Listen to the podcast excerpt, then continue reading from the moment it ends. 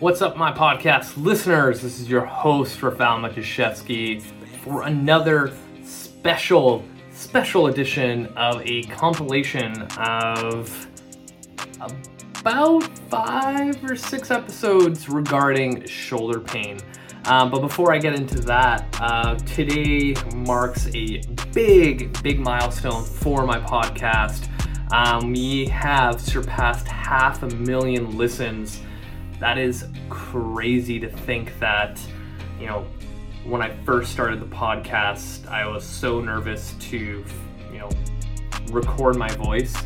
And I did it in a freaking closet because I was too embarrassed for other people to hear me, even though I was in my own house. Like, talk about anxiety and terrible, terrible butterflies in my stomach. But, um, you know, remember getting like 10 listens per week which was terrible. And now, like, it's crazy to think that uh, half a million listens later, people are not annoyed of me um, talking about fitness and health and also other random shit that pops into my head. So, thank you guys for the support. I'm looking forward to the next half a million to reach a bigger milestone of a million listens. Who knows how long that's going to take, but um, it's been a ride. So thank you for all my day one listeners, all my new listeners, and all the ones that kind of in between. Um, so let's get to the show. I've compiled, yeah, five or six episodes in regards to shoulder pain, uh, shoulder anatomy, and all that fun stuff. So if you're like me, I have seen so many different clients and patients um, with all different types of backgrounds, and one common thing is that their shoulder tends to flare up when it comes to exercise. And honestly, with our kind of environment that we live in, which is sitting down like this, like you can already see that my shoulder doesn't, you know, look in the best, you know, optimal position to do stuff overhead. So then things tend to hurt and you're left with sore shoulders and you have no idea. Um, so I wanted to put kind of this like ultimate guide to uh, train the shoulder uh, pain free, shoulder pain, the mechanisms, and everything. So the first three episodes, um, I bring shorter episodes that I've spoken about. Um, shoulder pain, the mechanisms behind it, what I do with clients. And funny enough, actually, one of the short episodes, um, I was in San Francisco to do a manual therapy course on the shoulder. So it's kind of funny that, you know, when I was there in San Fran, I filmed that in the hotel room and had the course. And now here we are over a year later and putting it to my ultimate guide to you know helping shoulder pain so i'm super excited to bring this episode together because so many people deal with shoulder stuff and the first three episodes are just like those short episodes um, in my car and then one in the hotel room. But the last three episodes are um, filmed here at my place where not only do I you know speak to you, but I also demonstrate exercises. I uh, demonstrate how the shoulder joint functions, moves, how it's supposed to move. So it's going to be a very visual episode. So 100%, if you are listening right now, I do say I'm going to try to be as descriptive as possible, but you're going to have your most uh, value if you choose to watch this episode. So, highly recommend you hit the show notes right now and click the link to YouTube to watch it. Uh, which brings me to my next point. You need to subscribe to my YouTube channel because I'm going to be putting out a lot more video content with demonstrations, exercise demos, things like that um, right now, I'm at 355 subscribers, so I really want to hit 400 before this year ends. And you know, the more people that subscribe, the more reach I will have to other people. So then we can help them. So like, not only am I asking it as like a selfish thing, because you know, deep down, I want to help as many people as possible. And you know, if you find my content, you know, helpful, you can help another individual by just subscribing to me because that's how the algorithm works. The more subscribers someone has on YouTube and I post a video, I have more kind of like market share, I guess, um, on the YouTube platform. So people, when they search up shoulder pain, they might actually see this video. And it's all because you decided to subscribe. And like, You don't even have to like watch every new video that I post. Like just hit subscribe. You don't even need notifications. Like I don't care about that. I just want to help more people. Um, so it would be greatly appreciated if you can uh, do that for me. And without any more rambling, because I can do that forever, here is the ultimate guide to shoulder pain, mobility, and everything there is to do with shoulders. Here we go. Okay, today's topic, and it's going to be short overhead mobility and overhead exercises.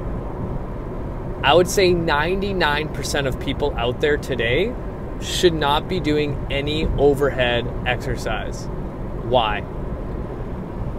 The typical person, oh man, spends probably 90% of their day sitting. So you can imagine me sitting right now in this car poses a lot of stress and force on certain joints of the body.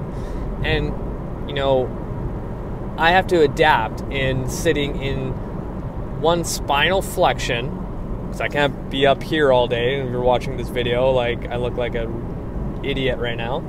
Um, so you end up rounding through your T spine, your shoulders go into this rounded posture. So now you're placing all this stress onto your anterior shoulder capsule. And then on top of that, your neck is poked forward and your shoulder blades get into that rounded, protracted position. So when I see in clinic people with shoulder pain, um, a lot of times they have terrible thoracic extension, terrible scapular movement, and dissociation from the glenohumeral joint, and their glenohumeral joint cannot move without the assistance of their upper traps. All those three things are needed in order to press overhead. And if you remember my interview from uh, with Mike Boyle, he made the joke about like go to an airport and see how everyone has to stand in that you know scanning machine with your arms above your head like no one can ever do that right so in order to press overhead effectively and properly you need your t-spine your scapulas and your glenohumeral joint all to work together in a symphony of movement at the right times at the right places to press an object over your head without any kind of compensation. Since this is such a, you know, um, I would say intricate movement that many people don't have, this idea of placing a weighted object and then pressing over your head without those prerequisites things start getting shear force into places where it shouldn't. And then people end up getting, you know, a sore rotator cuff or impingement or pain doing like abduction of their shoulder. Like the simple, simple way to fix this is one, get in reality of I should not press overhead right now. Step one. Step two, adjust exercises. So I do this a lot when I see patients in the clinic that are active but have sore shoulders. I tell them, number one, we're going to stop pressing overhead, but here's what you should do instead. I give people the landmine press. So for those who don't know what the landmine is, it's you take the barbell and you place it in a corner of your gym or between two 45 pound plates, and then you press now on a 45 degree angle the way that exercise is designed, you have less stress on that anterior shoulder and it promotes more scapular stabilization while building strength at the same time.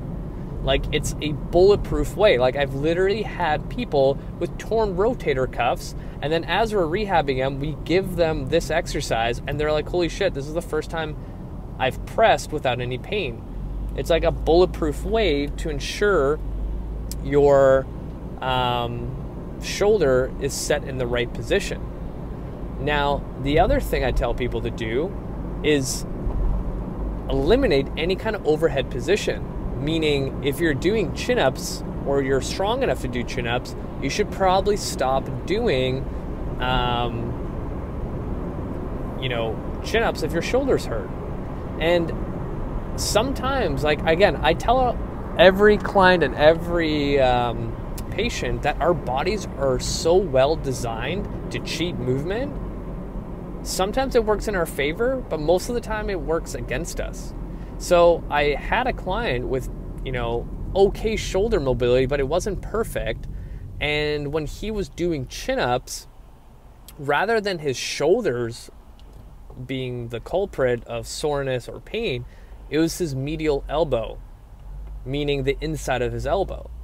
So when I put him through a reassessment of his shoulder and shoulder girdle, I'm like, dude, you have like not enough range of motion. And what's probably happening is every time you do a chin up, rather than your shoulders taking the grunt of the work, it's your elbow. So he ended up getting um, golfer's elbow from doing chin ups. So, you know, yeah, you could go down the physio or chiro route, but all I told him to do is like, hey, for the next six weeks, we're only going to do, you know, horizontal rowing rather than like any kind of vertical stuff, aka your chin up or pull ups. After six weeks, that pain went away, right? A lot of times it's just finding the alternative that works the same muscle but just in a different angle of pull, push, whatever it is. So now you have two things that you eliminated that's going to aggravate the shoulder or the elbow. Right? So now what are some other options out there to help promote better shoulder mobility, stability, and health? So if you think about um, this kind of push pull ratio that I've brought up before, um, you want to do a lot of pulling exercises. One of my go tos are um, something as simple as you know band pull aparts. The thing with band pull aparts is everyone does them wrong. Usually, when people have terrible shoulders, and I tell them to take a band, you know, across their body and pull it apart, they're not actually using their postural muscles that surround their scapulas. They end up just using their upper traps because they don't know how to actually utilize those postural muscles to move the backside of their body. So they get this hyperactive upper trap, and those are the same people that have tight necks, tight upper backs, and always complain that their traps are tight. And no matter how much foam rolling or lacrosse ball or massage they get, they always get tight traps. So we need to utilize a different approach, right? Just like the landmine and the no press, uh, no pulling overhead, you can use the same idea with certain exercises that are supposed to be good for your shoulders, but are not getting the job done because you're kind of at that point where your your muscles are just not working the way they should. So an easy way to do that band pull apart is actually laying down on a bench. And the reason behind this is when you lay down on the bench and your head is supported on that bench, you have zero activity with the muscles in your uh, neck. This is why when you go to a physio or chiro, you're laying on a table. And this is why they can actually do stuff to you without having hypertonic muscles preventing them from moving your head, your T spine, whatever it is.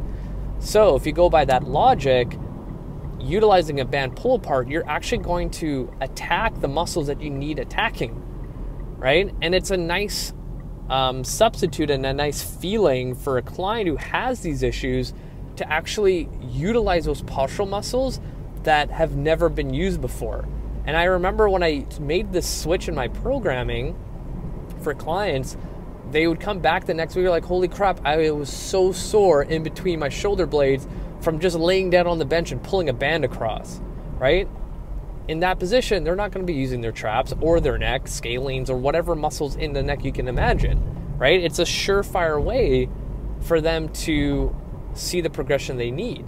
And then from there, doing things like face pulls, but having the band or the cable machine on a higher uh, level than your eye line to teach those scapulars how to have better rhythm as they pull.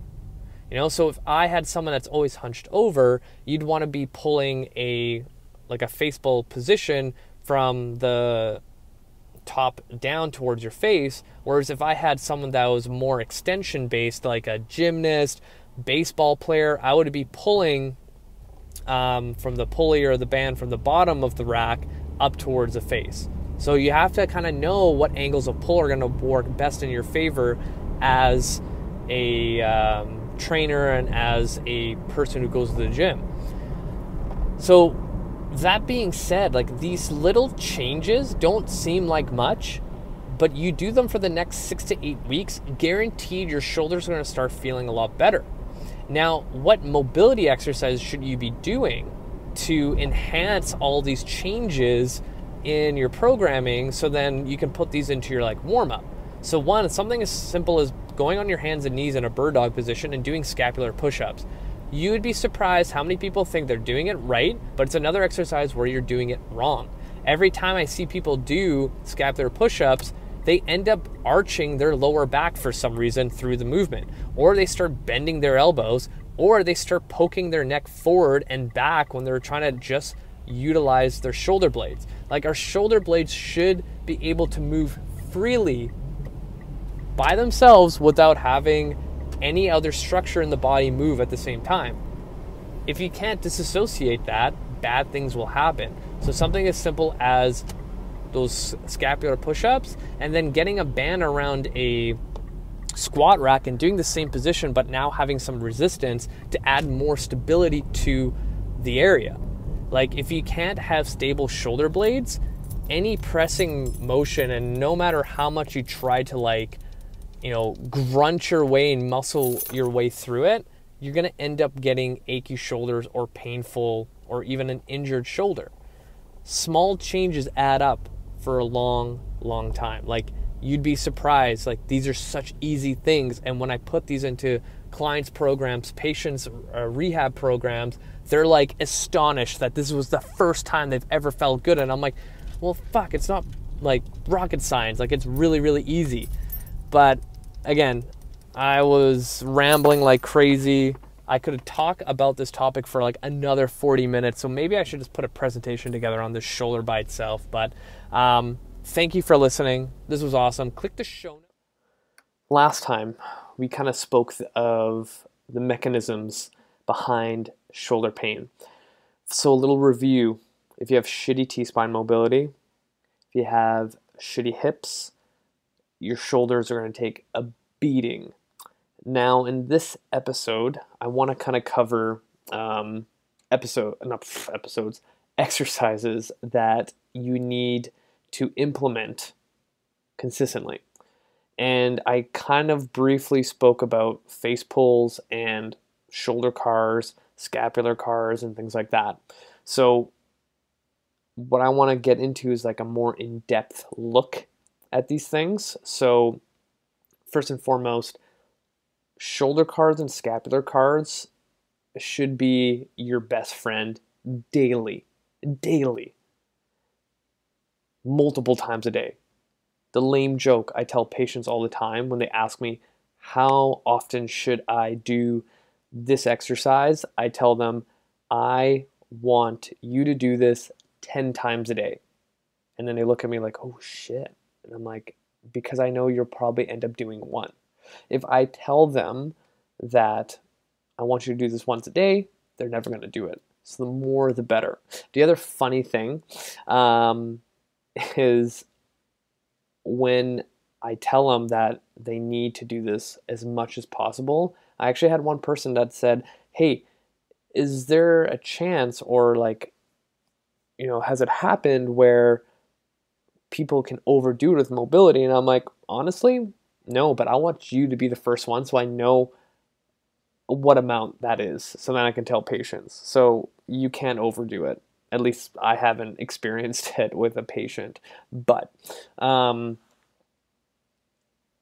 CARs, for those who don't know, is an abbreviation for controlled articular rotations. It's a fancy way of saying that you're going to move the joint that you are moving, aka your shoulder and your scapula, in the way that they're designed. So if you look at the mechanism behind how joints in our body work, is that the moment you move them, right, you're sending synovial fluid and key nutrients to the joint itself. So I always make the analogy it's kind of like when you're flossing your teeth and you know, the first couple times you do it, your gums are bleeding. You're like, what the fuck? This is bullshit. I don't want to do this anymore. But you carry on, the gums are stop bleeding, and you build up the integrity of your gums. So that's ex- essentially what we're doing when we constantly move our joints. When we move them in um, the way that they're designed, you're constantly feeding the joint itself and you build up the health, the integrity of it. And now it's going to move a lot better. So I always tell people like most people use their shoulders for this on their phone, for this on their laptop, and maybe lifting their arm up to go grab um, a cup out of the cupboard. Nothing beyond that.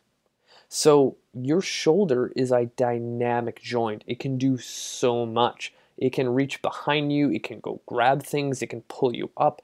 But if you're not challenging that movement pattern, your nervous system and body goes, Oh, you haven't lifted your arm up above your head to go reach for something in a very long time.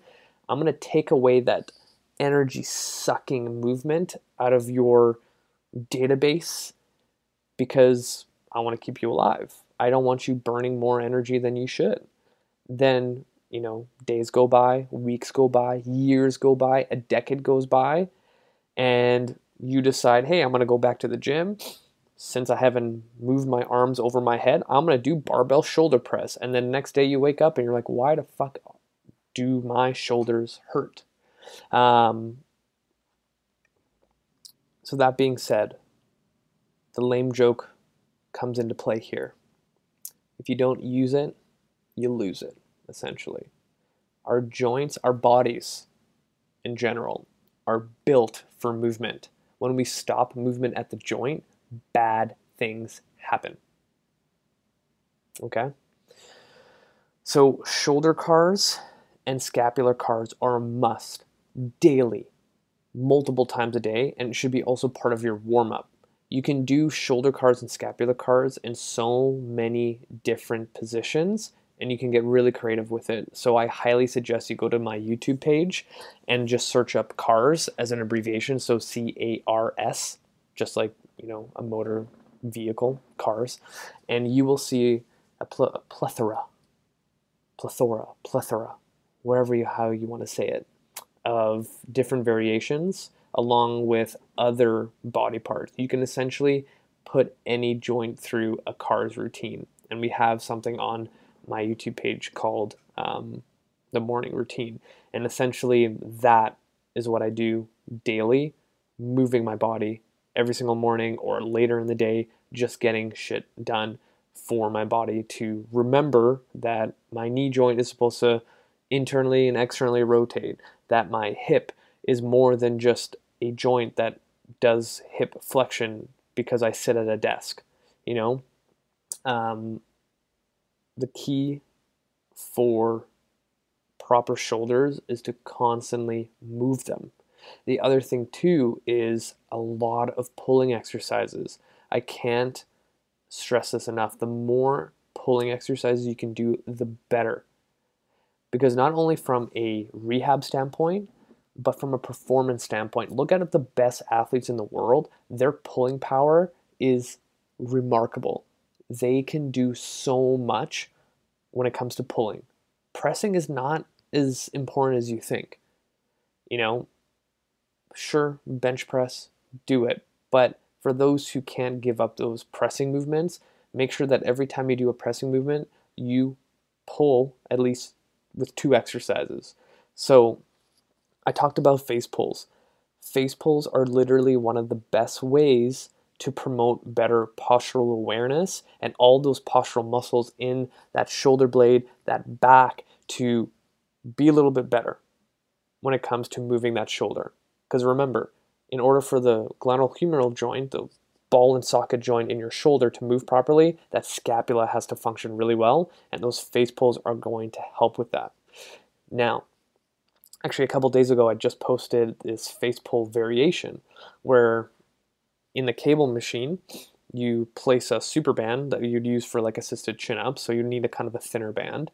And rather than holding it and gripping the band to do a face pull, which is a variation you can do because you can't cheat with speed. I do this for a lot of guys that I train that are always rushing through things. So with the mechanism around um, the band and the cable, when you go back too quick, you feel the feedback of the weight kind of bouncing on the band, and it tells you right away to slow down.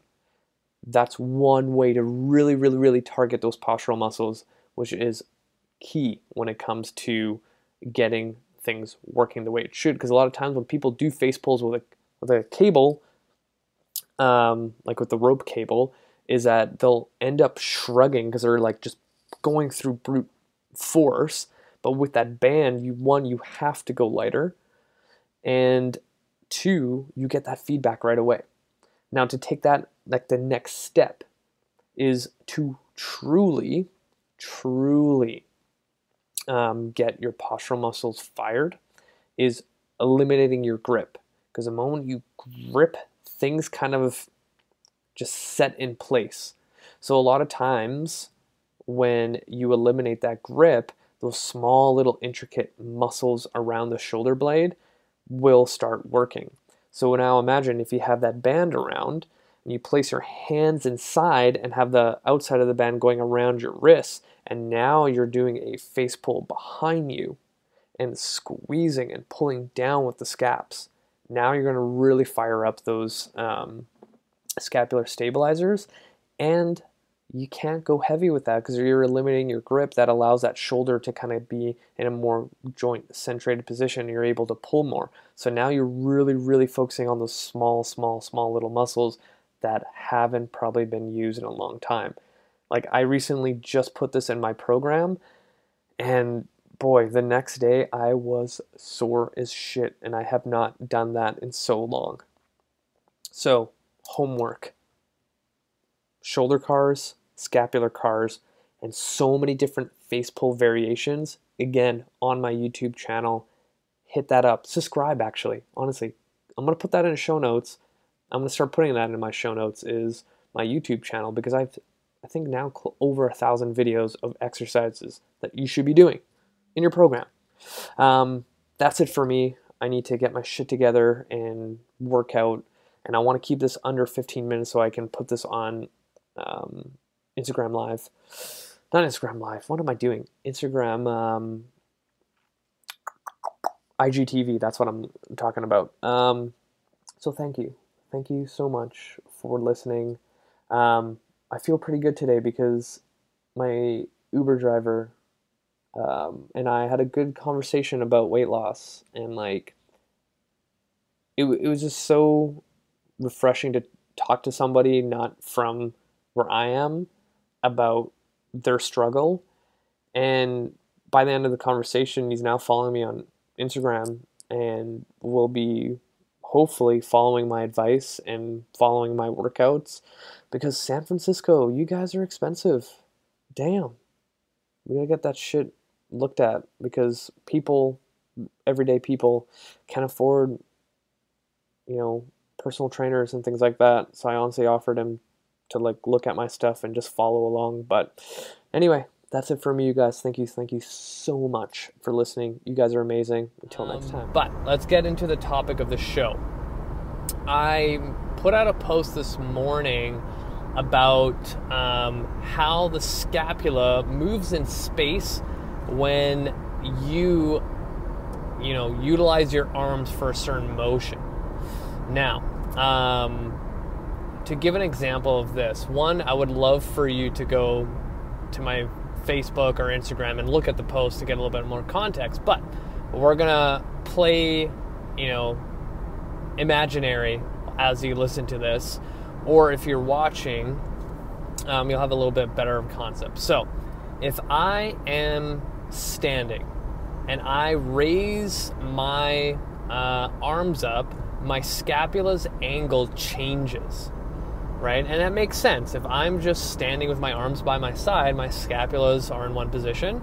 But if I end up lifting my um, arms up overhead, my scapulas have to move in order to make room and, you know, um, influence other things for my arms to go up. So my whole post was about, you know, with people that are your everyday Joe that sit all day. And here's a good example I'm literally sitting in my car. In order to keep my scapula, say, let's use the term neutral, whatever the fuck that you want to make that mean. Um, so if I had to like sit up straight and retract my shoulders, I'm in like perfect, perfect posture, and I'm using air quotes, and I'm in this like chest up, proud position. You know, my scapulas are in a more centrated position, if I have to use a term. Whereas if I'm just sitting normally, you know, hunched over in a rounded position in my car, my scaps have moved into a rotational position because my actual glenohumeral joint and shoulders kind of going forward like this. So, in order for me to lift my arms up overhead, the scapulas have to move freely. In this position, it's really hard for them to do that. And I always do this exercise with clients, patients, and new coaches to understand how our posture can influence other body parts. So, right now, whatever you're doing, like go into a forward posture, like if you were on your laptop or your phone working at your desk, and then start trying to lift your arms overhead. You find really quickly that you get to your end range quicker than usual um, if you were like say doing a dumbbell shoulder press now stand up in better posture and you know think you know proud chest and um, a neutral spine whatever you want to come up with. And now lift your arms. It's a lot easier right? And all we did was change the position of where our scapulas um, sit in relation to our spine. Now the other thing about this is this compensation pattern happens a lot with, you know, everyday Joes. Um, if you get your typical, and I always use this example, the typical accountant that is literally glued to their desk 10 hours every single day, tend to have that rounded forward posture. So usually their overhead pressing, if they're doing it in the gym or at home, looks terrible. Like they can't get to that full extension. Now, here's another interesting like trick. So let's go back to our forward rounded posture with our shoulders. Lift your arms up. Yes, there is a restriction.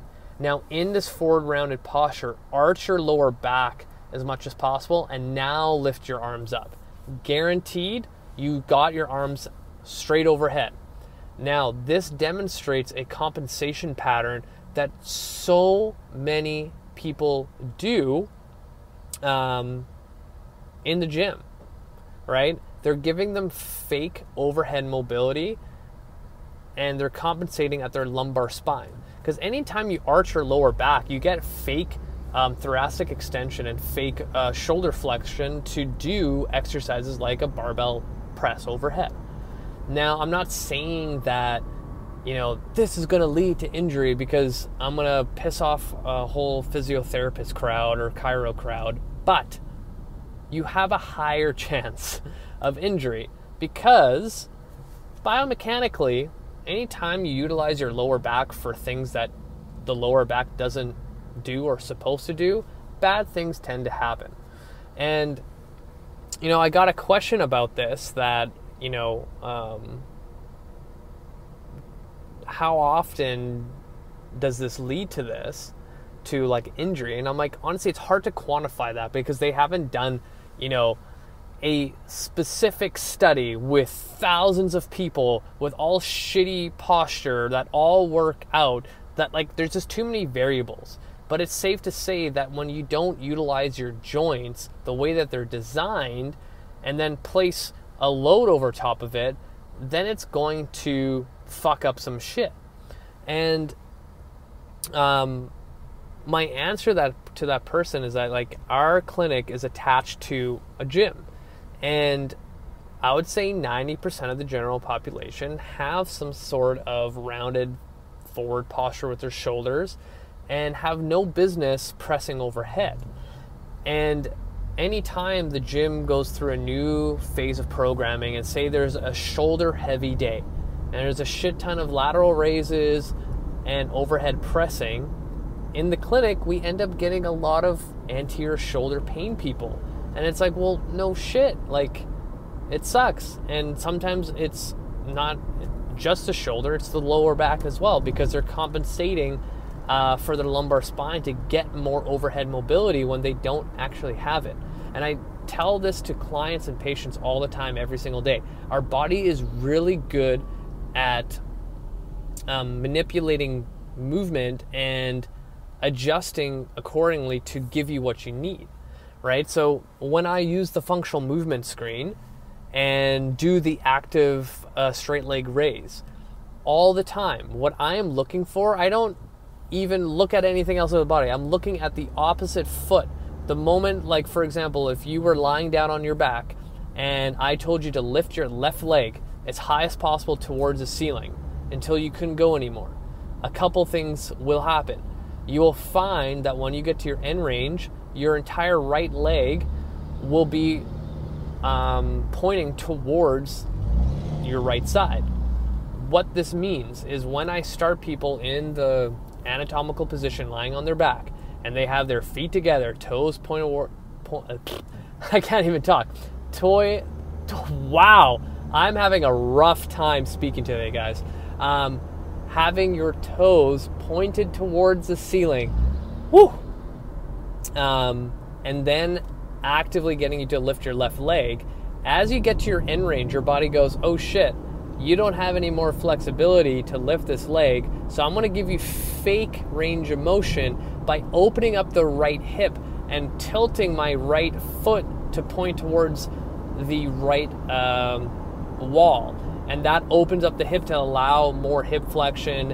And, you know, if you had shitty hamstring flexibility, to give you a little bit more flexibility to, you know, lift the leg right? Our body does this all the time. It will find other ways to move um, if you lack mobility, right? And sometimes it's a good thing. So in sport, like if you look at the best like running backs in the NFL, right? The way they run and cut, like their body will contort into different positions to get to their main objective, which is the end zone. Like watch slow mo tapes of how a running back runs, right? Like they have to cut all over the place, and the body goes into so many different positions and weird acrobatical like things, right? So in that case, that works really well. But Joe Blow with zero hip mobility and shitty shoulders trying to do a barbell back squat, it's not going to go to their advantage. You know, they will be able to squat with um, shitty form to a certain point until something starts hurting or they hit a plateau and they can't go any heavier because biomechanically it's not allowing them to. Right? So, where am I going with this? With my post, I always try to showcase how one piece of machinery in your body can influence so many things. And if we take the time to actually address the issue at hand, so many things are going to kind of just fall in place. And I see this all the time when I train clients. I do a thorough assessment. I give them a program designed specific, specifically for them. Wow, I'm having a tough time talking. Um, and then they follow it religiously for like three months. Their aches and pains go away. Like it's not rocket science.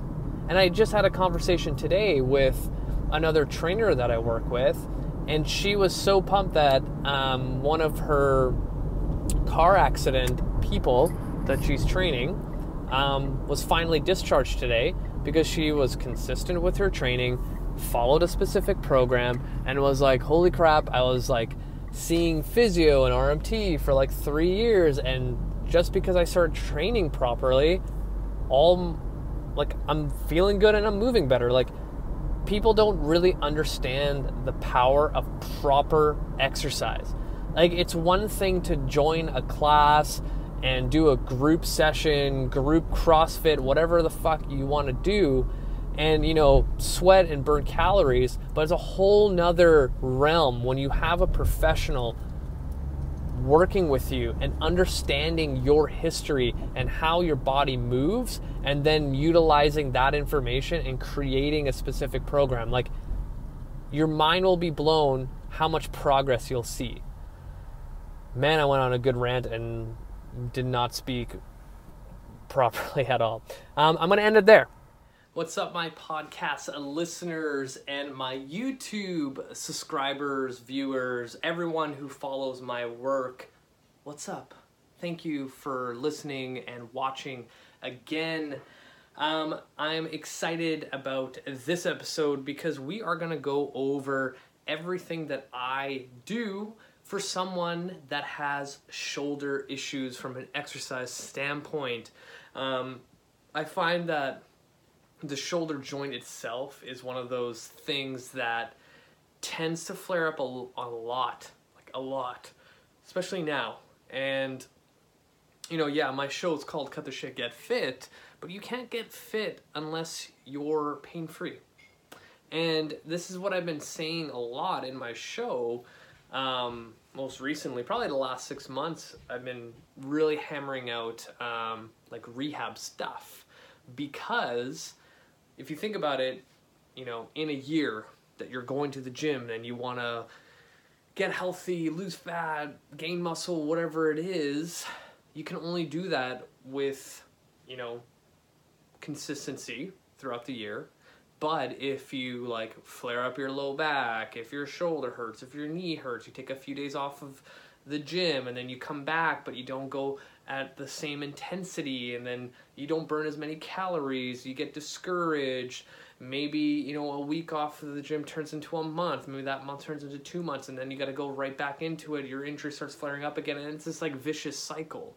So in my head i'm like rehab stuff and training specifically around an injury goes hand in hand with this whole fat loss weight loss um, continuum if you want to think about it that way. Um, so that being said, I've always kind of educated my personal clients, my online clients that, you know, if your shoulder doesn't act like a shoulder, then it won't be able to do shoulder things, right? Like, you know, an overhead press is an awesome exercise, but if your shoulder joint doesn't work like it's supposed to, then how the hell are you supposed to do this without any kind of compensation? Right? So this is kind of the direction this podcast is going to go into is a little bit more about anatomy, how our body works, um, and how that translates to the overall goal of weight loss. Because I've seen it so many times, and like, this is a whole nother topic, but you know, someone who's like obese, someone has like a hundred pounds to lose, right? They probably have a lot more stress on their joints and now they're expected or like in their mind they're like I really want to get my health in order because like my days are numbered if I'm that heavy because of the medication I'm taking, my blood pressure, all those other things. And now they're going to go into a more stressful environment on their joints along with the extra added weight on it. Like it's a recipe for disaster. So this stuff is super, super important. So let's get into it. Um, the big thing that people need to understand is that the shoulder joint consists, you know, I would, I would ca- categorize it in like three parts. So you have like your glenohumeral joint, like the ball and socket joint. Then you have your scapula, and then I would also categorize like your collarbone, like this stuff that connects all to it. Those like three parts that allows your shoulder to do all these awesome things for movement. And when those three things don't move or are stuck or have had an injury, it prevents the whole shoulder joint to kind of work as this one beautiful symphony thing and things hurt. Um, I would probably start off by saying that primarily what we see at least in my experience, in my clinical experience, um, and in the gym, uh, a lot of people get anterior shoulder pain, like right in the frickin' front. And that's due to a couple things. The most major one and the easiest one to um, kind of categorize is our posture, especially now. Like, fuck, the amount of Zoom calls I do every week that makes me sit in front of my laptop fucking sucks. Like, I'm like this all day. And when I get um, chiropractic treatment, like, fuck, things pop, crack, snap, like, it's crazy. And I move daily, right? So I can only imagine how a regular person feels when they're in front of their computer like 12 hours every single day, Monday to Friday. And then Saturday, Sunday, they're just like, fuck, I don't want to do anything, right? Um, so that being said, our posture, if you look from the side view, if we're here, we tend to be here all day. Then people get tight and then they go into the gym like this and they try to do stuff, right? And I've made a podcast about the anatomy of the shoulder, um, kind of when I first started doing these longer videos. So, like, go back to like episode, I want to say 370 something about, I think I was talking about like shoulder CARs and how, like, how the glenohumeral joint works, right? So, with that being said, if we have this prolonged posture, our nervous system kind of takes over and puts us into that position because it understands that, oh, you've always been in this rounded, hunched position. So I'm going to make you more efficient in that so you don't have to create or con- uh, consume, but produce energy to get you there. So I'm going to keep you there to make it more efficient. But when it comes to movement, our shoulder joint does not like being like this, like being this in this big rounded position. It likes to be centered, it likes to be here, if you think about it. And that allows you to do stuff overhead and out to the side and back behind and do this kind of stuff without any kind of compensation. Like, look at the rest of my body when I do this. Like, there's no movement. It's, this is purely glenohumeral axial rotation. Nothing else is compensating because I work on my shoulder mobility every single day. So when people come to my clinic, to the gym, online, because they've seen my work through Instagram, Facebook, YouTube, whatever it is, the majority of them will have anterior shoulder pain. And there's lots of different ways to attack this.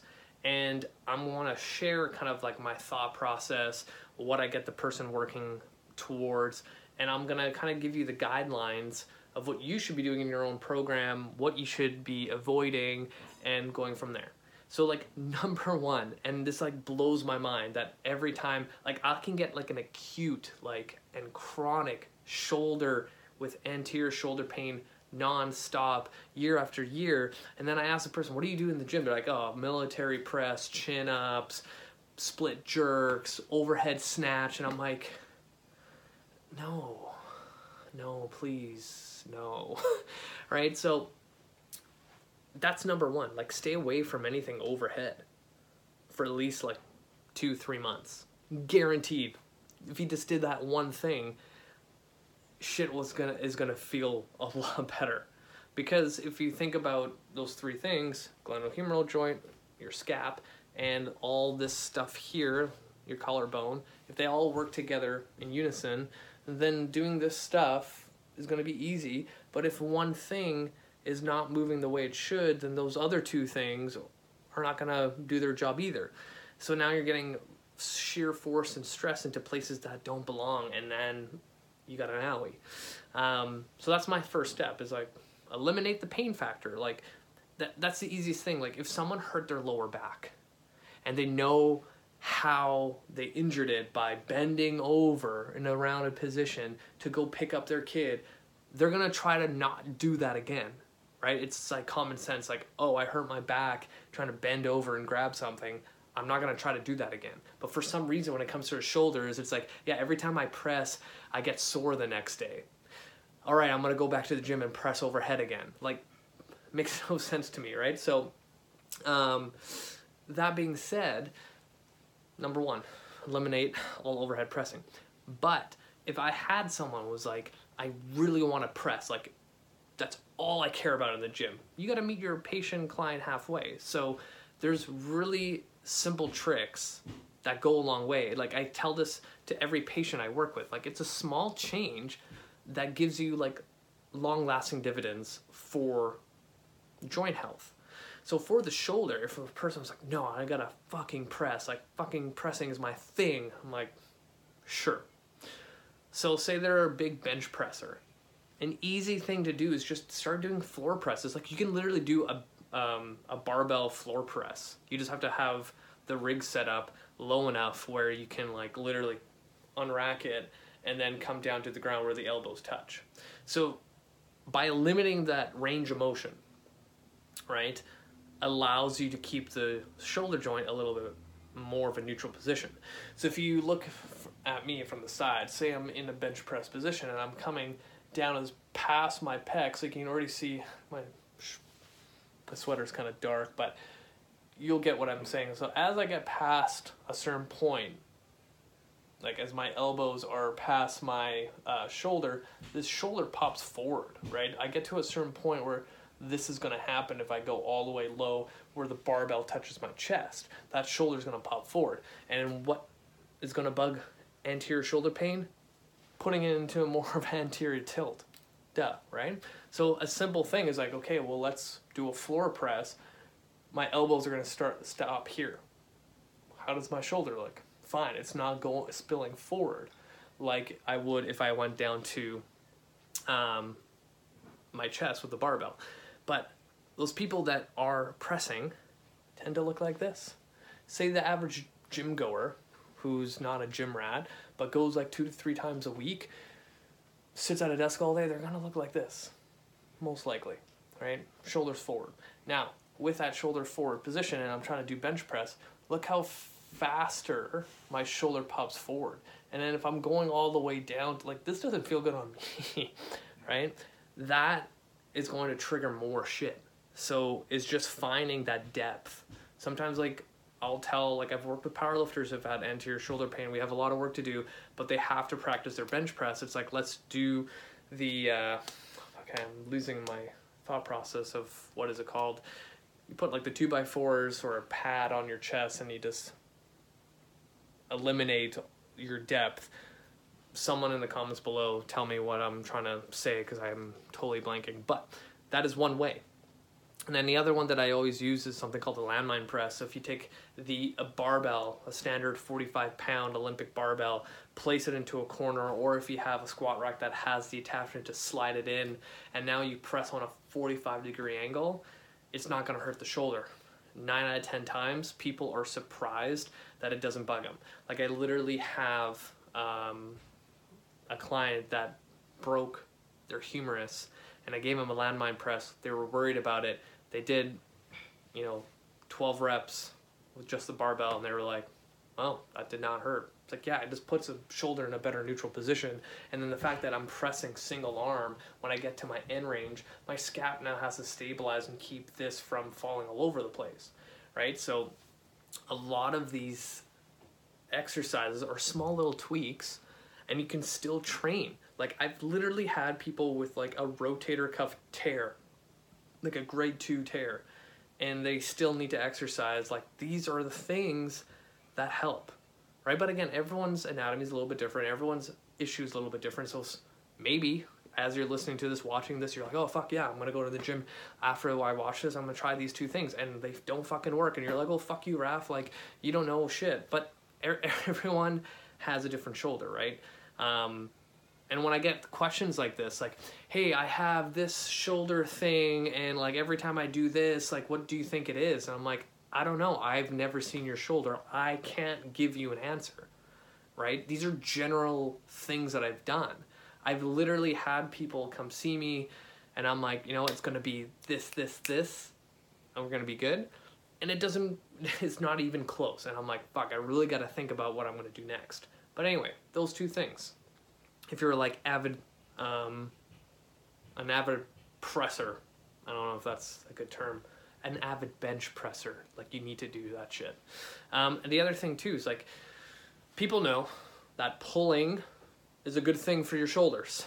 People understand that at least people that have like taken the time to read blogs, watch videos like this, they understand that your push pull ratio should be like a two to one at, at least. And for those who don't understand, what I'm saying is that every time you do a pressing exercise, you should be doing a pulling exercise to counterbalance all the tension and um, stress you're placing on the musculature that allows you to do this. All right, so um, things like TRX rows, band pull aparts, face pulls, dumbbell rows, cable row, like any rowing motion is going to help your shoulder. The more you can pull, the more your shoulder is going to fall into a more neutral position and it's going to stay there, right? I don't know how long it takes. Fuck, I have no clue. But guaranteed, if you, like I said earlier, eliminate all pressing overhead and any exercise overhead for three months, and then added a shit ton of pulling, like whatever a client is doing right now, or you listening right now with shoulder pain, you eliminate like 80% of your pressing and just put in pulling, guaranteed in three months, like you'll be like, oh my god, my shoulder is fixed. Guaranteed. But a lot of people don't go down that path and take the time to do that. So, those two things already, right? Now, oh, I think this is going to be a two parter maybe, but um, those are the exercises that you should be doing. Another thing that people tend to forget when I say no overhead pressing or overhead exercises, they'll still do like close grip pull down, lat pull down, fucking chin ups. That's still putting the shoulder in a place that should not be there if you have anterior shoulder pain.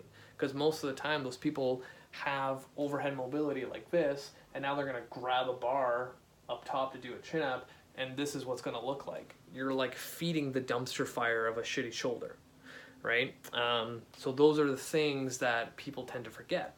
So now we have like three strategies. We're eliminating overhead pressing. We're adding a lot more rowing exercises. And the third one is we're also eliminating any exercise overhead that you don't think of, like close grip pull down, lat pull down. Even though those are pulling exercises, your shoulder still has to go above your head and things can fall apart at that point. So now we have three strategies fourth strategy is to actually get more mobility and stability in that shoulder. So the two mobility exercises that I do with fucking everyone, like everyone, like everyone and their mom should be doing these two exercises. Number one, shoulder CARs. If your shoulder cannot do this without any kind of compensation, like if you look at my body, like this is purely just my glenohumeral joint in conjunction with my scapula, in conjunction with my um, collarbone, working all harmoniously to produce that motion. Every patient, every client that I've worked with, where I give them shoulder CARs, it does not look like that. And it should. And it takes time. The compensations that I usually see is as people come up up top, their elbow breaks, their wrist does a weird thing, and then as they try to go into um, abduction, trap pops up, and then they don't really know how to actually rotate, go into internal rotation, and they lean away from the tightness and the pain, and then they kind of do this weird thing. Like, if I, I see that all the time, and I'm like, well, no shit that when you take a dumbbell and try to press it overhead, if your shoulder can't do it's like bare essentials in space and time. You have no business in pressing overhead or maybe even pressing in general, depending on how bad that shoulder is. Right? So when I get someone doing shoulder CARs every fucking day, and it's so funny because when patients will ask me, how often should I do these rehab exercises? I'm like, a fucking hundred times a day and they think I'm serious. And like the joke is like, well, I used to say one time a, a day, but people never ended up doing it. So if I tell them like a hundred, they're like, oh shit, I need to do this a lot. So honestly, the more the better, right? Like your joints feed off movement. The more you move, like motion is lotion. Like I love that saying. Because every time you move that shoulder joint, I'm adding synovial fluid and all these different nutrients and blood flow to the area to help support and build the integrity of the joint. So now we're building that good foundation. So like every freaking day, as much as possible, you want to do shoulder CARs. Now, if you don't know what the hell shoulder CARs is, go on my YouTube channel and just type in shoulder CARs, and I have so many different variations that you can choose from. Number two, scapular CARs. People have no idea how to move their shoulder blades interdependently from everyone else. Everything else, sorry, not everyone else. So I like, like you can do them standing, but I feel like in a quadruped position, so imagine yourself on your hands and knees. So don't worry about my lower body, but my hands are on the ground, and like one scapular push ups, right? Retraction, protraction, retraction, protraction. Pretty simple. But even then, I've seen people not able to like retract because they end up like arching their lower back and they think they're doing like cat cow from yoga, but that doesn't really do anything. Um, so the compensation is happening at their lumbar spine, like a lot of things do, to make up for range of motion in your shoulder blade. And then I also see people bending at the elbows and their wrists hurt, and I'm like, fuck, we have a lot of work to do. And then on top of that, I'm like, okay, after we've done our retraction, protraction with our shoulder blades, now we're gonna go into scapular circles in one direction and then the other direction. 99% of the time when I get a person to do that, they can't. The brain doesn't even know how to comprehend that movement pattern. And I'm like, if your shoulder blade can't move freely when asked to, how is it supposed to move when you're placing a dumbbell over your head? It's not. If that shoulder blade behind you doesn't do these things, right, it won't move, then how's this glenohumeral joint supposed to communicate with that shoulder blade to produce a movement? It won't do it so well. It's going to compensate, and that's where a lot of people get pain. So, those two mobility exercises, if I can get a shoulder moving the way it should, shit fixes itself really fast. And then imagine if I was doing those two exercises every single day, multiple times a day, eliminated overhead pressing, um, adjusted my pressing with the landmine and a floor press, and then on top of that, eliminated any kind of pulling exercise overhead. And then also on top of that, did a lot more rowing, face pulls, and all that kind of sweet stuff to get that shoulder moving and grooving. Like your shoulder's fixed. Like I've literally had patients and clients go to a physio, get a bunch of treatment done, but they don't add that next step of exercise and they just like rely on getting needled, manual therapy, and things like that, but they don't make true change. They come to me and then we start working together for three months and they're like, shoulder doesn't hurt.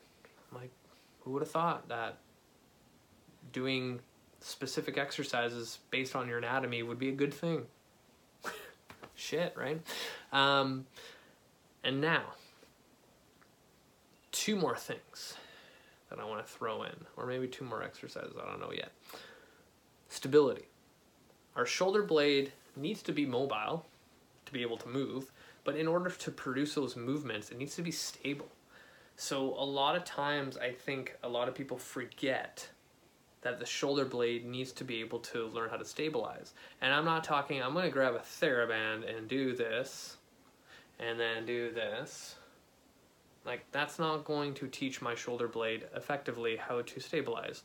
And I fucking hate seeing rehab programs with that exercise specifically because it just showcases how far back trainers, kinesiologists are working from. Like, anyway, um, this is where kettlebells work amazingly. So I like regardless if someone has shoulder pain or not, I have everyone doing farmer carries. So if I had two kettlebells in my hand and I placed them by my side and they were heavy enough that if I fell into this position, it would not feel good. So what's my natural response is to be upright in more centrated position. And if you remember from my previous episodes that joint centration is safety. Stability is safety for the joint.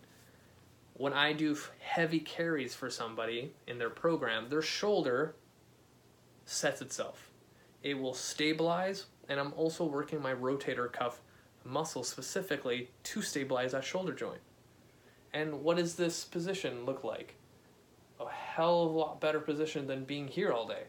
So it's like a postural self correcting exercise where you actually can place heavy weight on a injured shoulder and a person's to go like, "Oh shit, I didn't think that this was not going to hurt." Because I've had patients like that where I can see it in their eye. Like I will hand them a 10 kilo kettlebell and they're like, "Oh, I don't know, that's too heavy." And I'm like, "Fucking squeeze that handle, break that thing."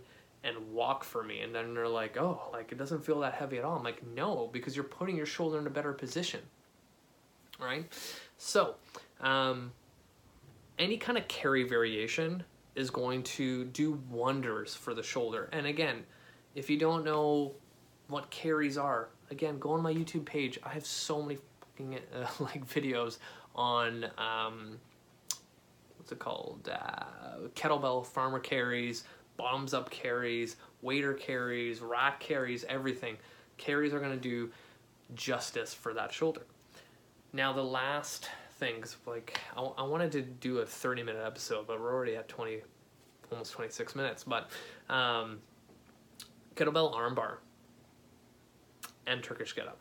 I'm going to throw those two in. But if I wanted to have like a complete, like, stability based um, shoulder program, then a farmer carry is going to not a farmer carry sorry an arm bar kettlebell arm bar is going to do a lot of good stuff. And it also places that shoulder in a neutral position a centrated position. You're working all those small little intri- intricate muscles that support the shoulder to learn how to stabilize in this position right? So kind of i'm going to try to wrap all this up. So if i took someone with acute chronic acute and chronic shoulder pain and I eliminated overhead pressing, eliminated any overhead exercise, gave him a shit ton of pulling exercises that are horizontal, not vertical. Um, did some pressing with the landmine and a floor press. Did a shit ton of shoulder CARs and scapular CARs, and then did stability exercises for the shoulder specifically, like any kind of carry variation and the kettlebell armbar guaranteed in three months. Like you can hold me accountable to it, but you need to be consistent on doing all those seven things, six things. I can't remember how many I put up with my hands. Guaranteed, shoulder pain would go away. Guaranteed from an exercise and movement standpoint. Again, you could have an underlying issue that I have no clue about and you have some weird like diagnosed shoulder condition that no one even understands yet. But for the most part i would say like 80% of people that i've seen that i've worked with that i've seen in the clinic in the gym and online all those recommendations sorry i keep moving my hair like it's in my eye. There's like a one strand. Um, guaranteed things are going to move and feel better the biggest challenge is doing the work and that goes for everything right? Um, everything that's worth worth it in life is going to take time it's going to take hard work right? But if you put in the work like even if you did the minimum of like doing st- all the stuff that i said like two days a week because those are the two days you work out you still are going to feel better right? Adding more fuel to the fire of doing all the stuff opposite of what I just brought is just going to give you more of a headache and just it's going to make things worse, right? Um, I'm going to leave it there. I'm going to try to and then someone asked me what about shoulders. So today's topic is we're going to do three exercises that will improve shoulder mobility and you're going to need a couple pieces of equipment and i'm going to explain um, why our shoulders are so vital when it comes to um, movement. So, first and foremost, if you have a painful shoulder, go fucking see somebody. That's like rule number one. But for some reason in the gym community, it's like, oh, my shoulder hurts or this hurts. I'm gonna wait it out and see if it gets better. And then a couple weeks go by, they're like, mm, it's a little bit better, so I'm just gonna not address this at all. And then a couple months down the road, it's like, okay, shit, my shoulder really fucking hurts. I really need to go see somebody. So if you have pain, go see somebody. Number two, um, when it comes to shoulder mobility, there's a lot that influences it, but we're going to kind of look at the most common kind of themes that I see um, in clinic and with my clients. So, number one is going to be T spine mobility.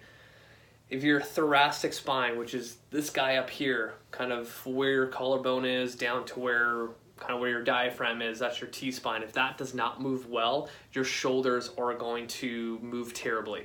So your T spine is um, a section of your body that should be super mobile, but in our day and age, especially now that a lot of businesses and jobs have turned into working from home. So previously, a lot of people have been sitting at their desks but now we're at home where we're sitting like in bed and on our couch and it's just a lot worse. So our T spine mobility definitely suffers, and then other joints or other segments in our body tend to take the grunt of the work, aka your shoulder and your low back. Hence, why a lot of times when you um, kind of evaluate the patients that you see in a clinic setting, it's usually sore neck, sore shoulder, sore low back, sore hips. One of those four, I think I just listed. But if we can get our T spine moving um, more effectively, especially when it comes to extension and also rotation, both left and right, then things start to move better at the shoulder. So the analogy I give, and I'm gonna move this camera a little bit lower so you can see, if I am a typical person where I have my shoulders here because I'm doing this all day, and then I go to the gym in this posture and I try to lift my arms up, this is usually all I can get to. Like, this does not feel good.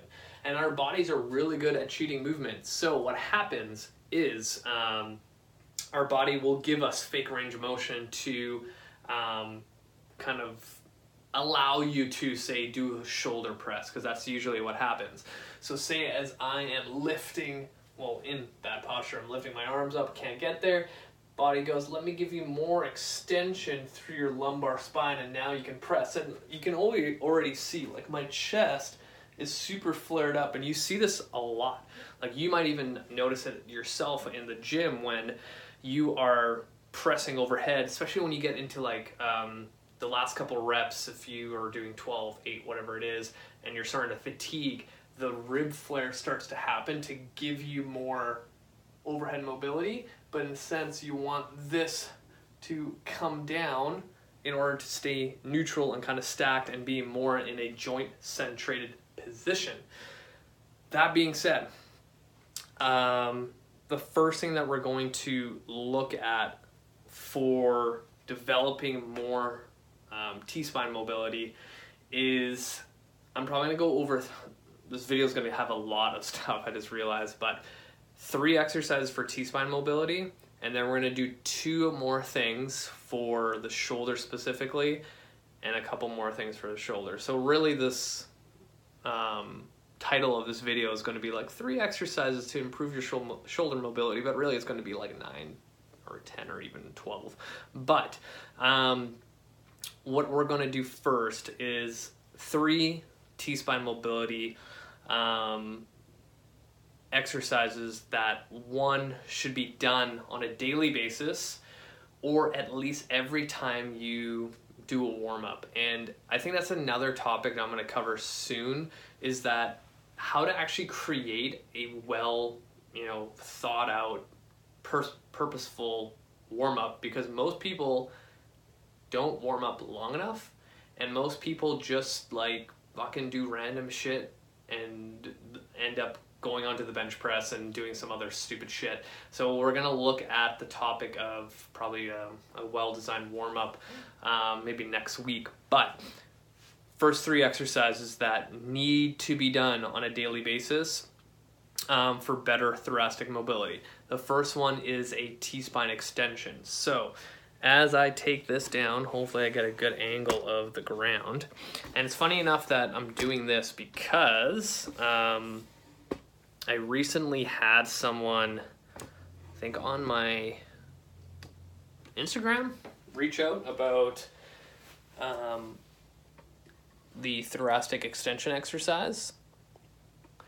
So, for this one, you essentially need just a foam roller.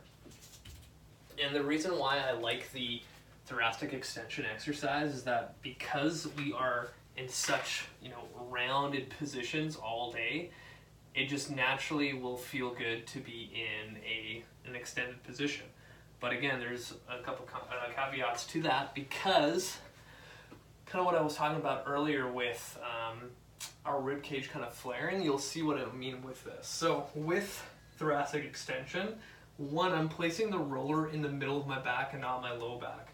Couple reasons why.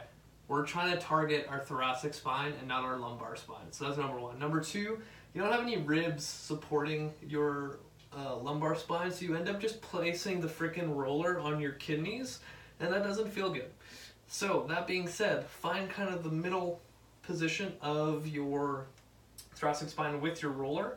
And before you even start going into extension, what I want you to do is having your hands behind your head to support your neck because it takes a lot of neck stability to actually just hold it here, and after a while, it's going to fatigue pretty quickly. So, hands are behind the, head. I'm to take a deep breath in.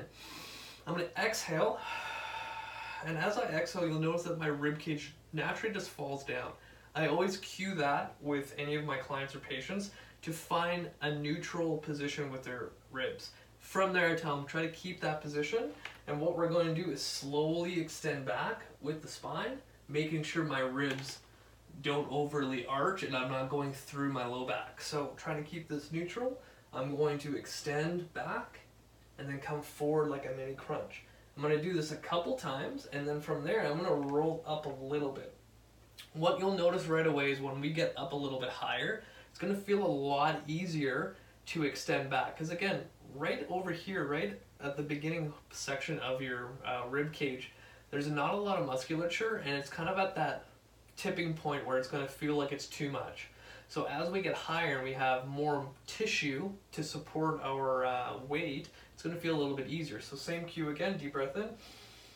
Exhale, let the ribs fall, support the neck, and then we're extending and then going forward, back and forth. From there, one more time, I like to do three sections. So again, we're here, same idea. Extend and then come forward. Extend and come forward. Now, from here, there's two other variations. So again, everyone's a little bit different. I have my hips on the ground to do this. Another variation is if I have a wall in front of me, I can place my feet on top of the wall. In this position, I naturally have a tilt on my pelvis to ensure that my lumbar spine isn't going to extension to cheat um, into what looks like thoracic extension. So that being said, um, that's one way of doing it. The other way of doing it too that sometimes works a little bit better is having the hips up into extension and then going into an extension pattern. Because at least now my hips are somewhat in line with my lumbar spine, and now I'm just hinging at my thoracic spine. So you have a couple options there. Sometimes, and I'll throw, again, I knew this was going to happen. I'm going to throw in a lot of exercises, but sometimes, because everyone's a little bit different, because um, I believe the question I had on Instagram regarding my thoracic extension was due to um, asking if uh, it would be a good idea to do this after a motor vehicle accident. So, in my experience from the clinic, people in car accident uh, scenarios are usually pretty beat up pretty bad. So something like this could actually be a good idea in theory, but in practice work out terribly.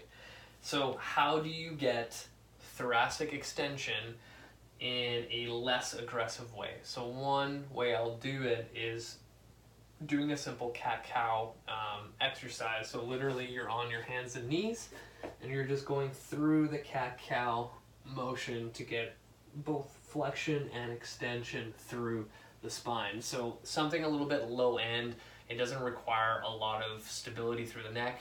And again, if you're a person who's been in a car accident, your neck has like literally gone through the ringer, so you want to play it safe. Like I always tell new coaches that you want to play along the rules of risk over reward. Like, is the risk worth, um, you know, putting your client or patient through a possibility of injuring themselves just because the exercise looks cool or whatever it is? Or is there something else that can achieve the same outcome that's a little bit on the lower end when it comes to um, safety? That being said, we've um, covered extension and now we need to cover rotation. There are a couple ways of doing this. And the first one that like literally falls into my brain is uh, an exercise called the open book.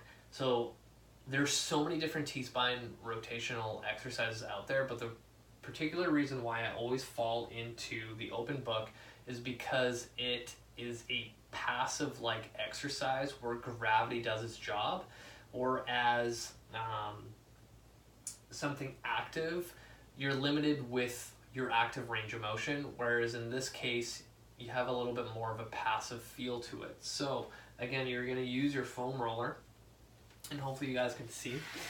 I'm gonna be lying down on my left side. My roller's in front of me. My top leg is going to go on top of the roller.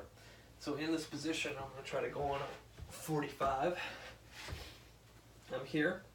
I'm gonna have my left hand drive down onto the knee this knee is not never going to come off the roller. And if it does, I'm going to be cheating in the sense that I'm using lumbar rotation to make up for the lack of T-spine rotation. So this knee is going to be glued to the roller as hard as possible. And I always tell people to actively push down to create tension to purposefully have this down. Your other hand is going to reach forward as far as possible. So I'm already rotating forward. And previously, when I used to coach the open book, I would just start here and then open up. But I've been adding this forward rotation, and sometimes I can get a, a little pop or crack through the T spine just doing this. And then from here, deep breath in, I'm going to exhale and open up across the body. And there's a couple things here.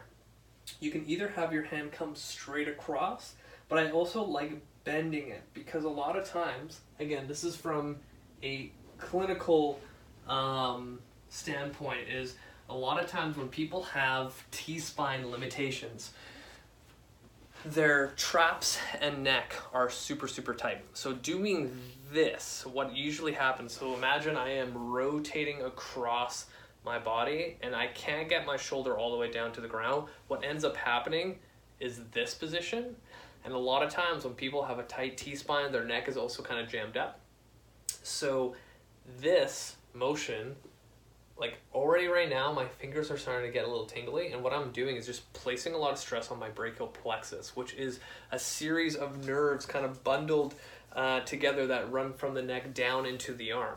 So that's why I like going into this bent position. So as I rotate, I kind of bend and look in that direction. And if you want to be like more sport specific, if you are a golfer, this is the top of your swing. And as you know, many golfers or any kind of rotational athlete needs T spine rotation, especially in the golf swing. When you get to your top position, like that is exactly what we're doing here. So, open books are a huge, huge, huge component of how I um, help my clients and patients uh, improve their T spine mobility the next thing is going to be an active component when it comes to um, T-spine rotation.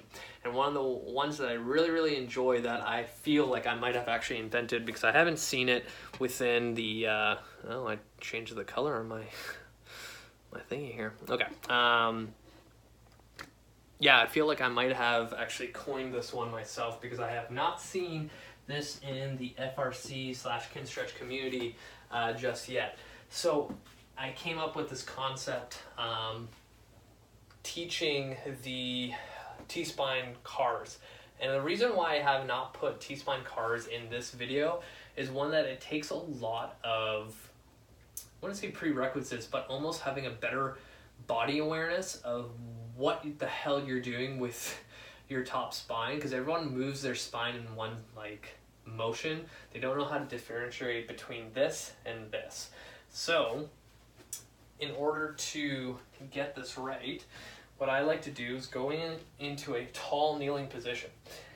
My knees are wider than my hips and it's on purpose. So in a wider position, I'm going to be able to eliminate lumbar movement as much as possible. I have my toes tucked under and digging into the ground and I'm squeezing my glute as hard as possible to get into more hip extension. I'm taking my little yoga block here and kind of giving it a bear hug and with my fingertips, as you can see, I'm pulling it across to create tension. From here, I'm taking a deep breath in and on the exhale, I'm gonna rotate to one side. As I'm rotating, I'm squeezing glutes on both sides as hard as possible and digging my toes into the ground. And as I get to my end range, I actually feel a nice stretch through my hip flexor, literally almost like from the insertion down into my hip. Um, sorry, from the origin into the insertion as I'm rotating. So if we all know, a lot of low back pain comes from tight ass hip flexors. So I'm kind of killing two birds with one stone. As I'm working actively for my T-spine rotation, I'm also stretching out my hip flexor and I'm just going back and forth, nice and slow, getting that T-spine moving. So those three are my kind of go-tos or what I think of when it comes to kind of like a priority list um, in creating functional, I have to use that in air quotes, um, T-spine mobility. Now, the next two that we're going to get into is for shoulder external rotation and internal rotation, and we're gonna do some pails and rails in this. So if you remember from my other video, we are talking about this whole concept of pails and rails, where we're creating an external load by using um, an isometric contraction to influence tissue change to give it information that I'm trying to create more freedom of motion and more control in these end ranges that I have and I need to improve my end range in order to better my mobility. And in this case, it's the shoulder. So, one thing I'll say is that it's really difficult, and maybe I haven't like explored this enough, to create a T-spine rotation or extension exercise with a pails and rails component. And I feel like there's almost a little too much um, variables to kind of get it right. Um, I know in the FRC community, there's been a couple instructors who've tried it, and when I played around with it, it just it doesn't feel right. Like usually your arms will kind of get numb, and um, you know it just it doesn't work the greatest. But there are certain muscles that you can influence um, that can give you more thoracic extension. Um, but for the sake of this video, I'm not going to go down that whole rabbit hole because I can probably talk about it for another 30 minutes. But we're already at 20 minutes right now, and I want to keep this to 30. So if you have any more questions about T-spine specifically, message me and I will go down that rabbit hole with you. So now we're going to go into pails and rails for shoulder mobility, especially external rotation, internal rotation. So that being said, if you look at external rotation of the shoulder, so I'm gonna take my shoulder into abduction and external rotation. When I get to my end range, what happens is I arch to fake um, external rotation. So we're gonna take your shoulder into your end range and do pails and rails there. So that being said, you're gonna need a dowel broomstick, Swiffer, whatever you have, but it has to be strong enough where um, you can do a little force into it. So I'm going to be in a half kneeling position. I have my right knee down.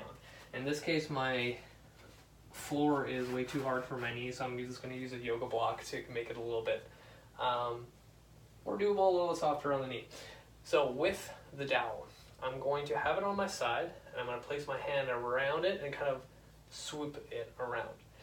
So now I have my shoulder in abduction external rotation, but I don't feel a stretch yet. So how I do that, I take the dowel and drive it forward, and now you can see my hand is more further behind me into external rotation. If I still don't feel it, I can go a little bit further, and I think around there is where I feel a pretty good stretch, kind of like in the back of my shoulder and wrapped around the front. The biggest mistake I see is when people do this, they have their shoulder too far forward and they're like, I don't feel it. You need your shoulder out to the side like you're doing a dumbbell um, overhead press with a dumbbell. I just said dumbbell twice. But anyway, holding this position for two minutes, just like before when we did our hips. At the top of the two minutes, we're going to do something called a Pails contraction, where I'm going to take my hand and push it into the dowel as hard as possible without the dowel moving forward. So I'm going to pinpoint the dowel where it is in that position because that's my end range, and I'm driving my hand forward into the dowel. The big difference with our shoulders um, compared to our hips is that this is a smaller I wouldn't say a smaller joint, but it has smaller muscles surrounding the joint.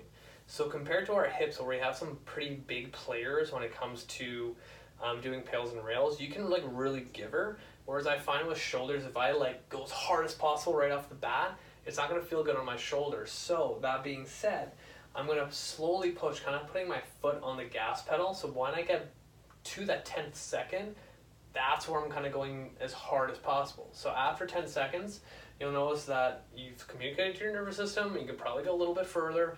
And then from this position, I'm to do my rails contraction where I'm to think of driving my wrist down to the ground off the dowel.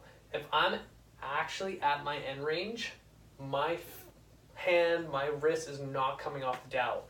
If I cheated and just stayed here the whole time, yeah, no problem, I can get my hand back there. So you need to get to a position where it's physically impossible to get your hand off it, but you're still activating all that stuff back there to, um, what's it called? To uh, influence all the musculature that requires for shoulder external rotation.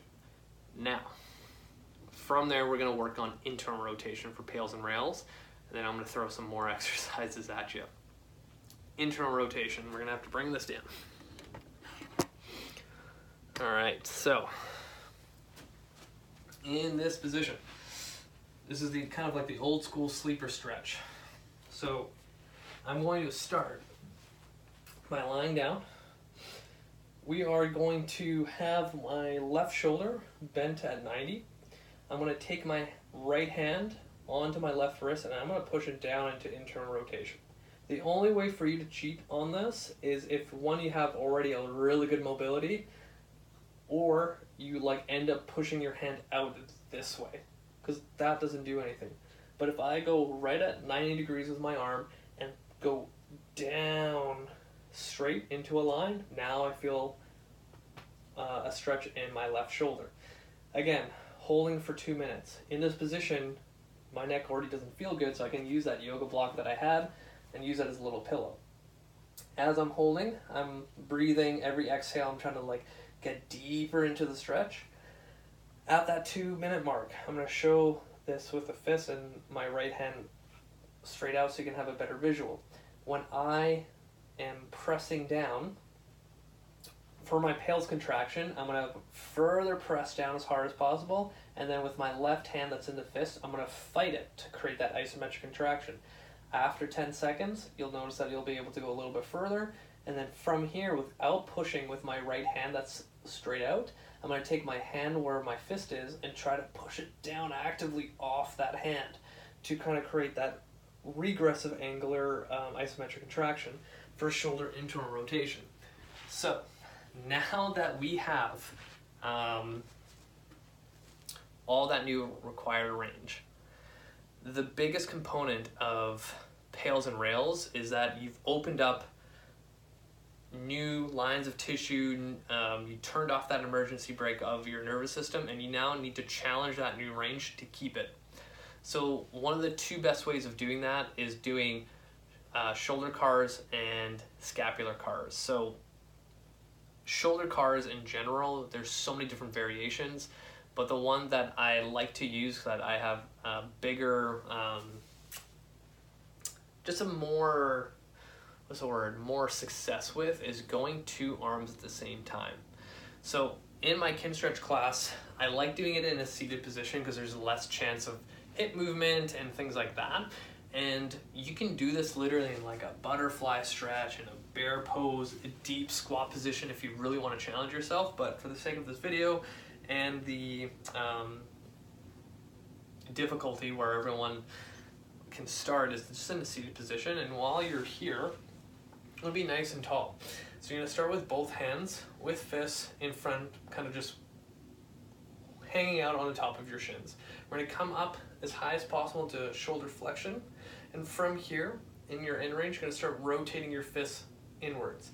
As I'm doing that, I'm trying to get behind me with my arms as far back as possible and I'm still rotating. So if you look at my right wrist that I'm moving right now, I'm constantly rotating, rotating into internal rotation, which we just did, until I have my hands down onto the ground. I know you can't see it, but my hands are literally just on the ground into internal rotation. And then I'm gonna come back and I'm still internal rotating. I'm now externally rotating just like we did before with the dowel until I come back all the way forward and down. So again, I'm just coming up, rotate, rotate. And if you notice how slow I'm going, this is the pace that you need to do. Because a lot of times when people go too fast, your brain and nervous system can't remember that movement.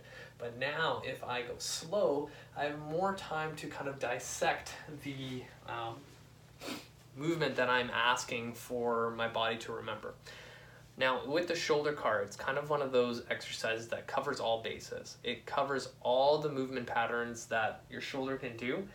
And after doing pails and rails, that's like literally one of the best things that you can do. Um, there's so many other shoulder mobility exercises you can throw in there, but those, um, like shoulder CARs and specifically, is one of the best to kind of create a foundation and then you can get really specific because say you're an individual that limits shoulder flexion so bringing it in front and that's all you can go you can do pails and rails into that position as well. It's just learning the specific nature of what your case is and then applying it and that's where you know my coaching comes into play.